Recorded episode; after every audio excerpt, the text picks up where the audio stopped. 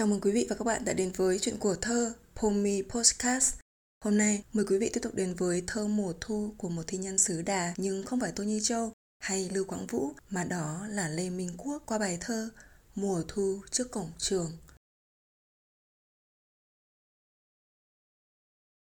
Vào thu hoa cúc chưa phai, buổi sáng em tôi tóc xõa, con chim nằm ngủ trên cây, thức dậy xôn xao vòm lá gió cũng dướn mình rét ngọt. Thổi ngược tà áo em bay.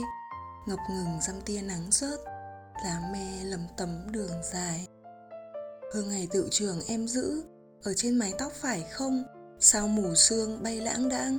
Khi em đang bước thong dong. Tội nghiệp cậu học trò nhỏ.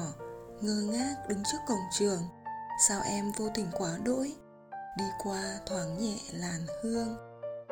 Ngày xưa, đi qua ngày xưa em như chim ngoan mắt ướt, vào thu hôm ấy trời mưa.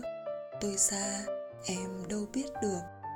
Sáng nay trở về trường cũ, có người lính thả khói bay. Mộng mơ nhìn em vào lớp, gửi nụ cười lên vòm cây. Có lẽ tuổi học trò ai cũng từng trải qua một mối tình.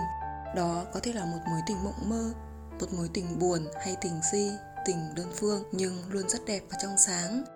Với một tâm hồn thi nhân mối tình ấy còn mộng mơ và đẹp hơn nữa trong đó có lê minh quốc. Bài thơ mùa thu đứng trước cổng trường là những hình ảnh cảm xúc đan xen giữa quá khứ và hiện tại. Khi tác giả trở về thăm trường xưa cũng là lúc mùa thu về mà mùa thu thì lúc nào cũng giạt rào cảm xúc. Từng là một người lính chiến đấu ở chiến trường Campuchia, chàng sinh viên ngữ văn trường Đại học Khoa học Tổng hợp Thành phố Hồ Chí Minh đã nhìn mùa thu qua lăng kính của sự từng trải, thấm thía của cuộc đời nhưng những tình cảm thuở xưa vẫn y nguyên đầy trong sáng. Đó là những buổi sáng mùa thu, hoa cúc chưa phai, tóc em xõa, là con chim thức dậy xôn xao vòng lá, là gió và nắng cũng có hồn hơn với những cái rét ngọt, những tia nắng rớt với lá me lấm tấm đường dài. Một khung cảnh đẹp và nên thơ. Rét ngọt, cái rét đặc trưng của mùa thu không quá lạnh và cảm giác đầy ngọt ngào, đem theo những làn hương đặc biệt chỉ có ở mùa thu của cây cỏ, hoa lá. Trong khung cảnh ấy thì còn gì đẹp hơn là hình ảnh em với tà áo dài bay trong gió. Những tà áo dài trắng tinh khôi tuổi học trò là một hình ảnh đẹp mà tôi rất thích. Càng ngưỡng vọng hơn khi những trường ngoài nơi tôi học không sử dụng áo dài làm đồng phục, có thể là do văn hóa và thời tiết nữa bởi thế mà mỗi khi nhìn những tà áo dài trắng sân trường, tôi càng yêu hơn. Tôi nghĩ đó là mùa thu trong ký ức tại quê hương Đà Nẵng của Lê Minh Quốc, Tác giả đang là một cậu học trò với một mối tình si. Thế giới của mùa thu của ký ức cứ thể hiện lên trùng điệp với hương ngày tự trường, Một nét đặc trưng của mùa thu. Nhưng tại sao lại là hương ngày tự trường? Thì ra đó là mùi hương trên mái tóc em đã làm anh.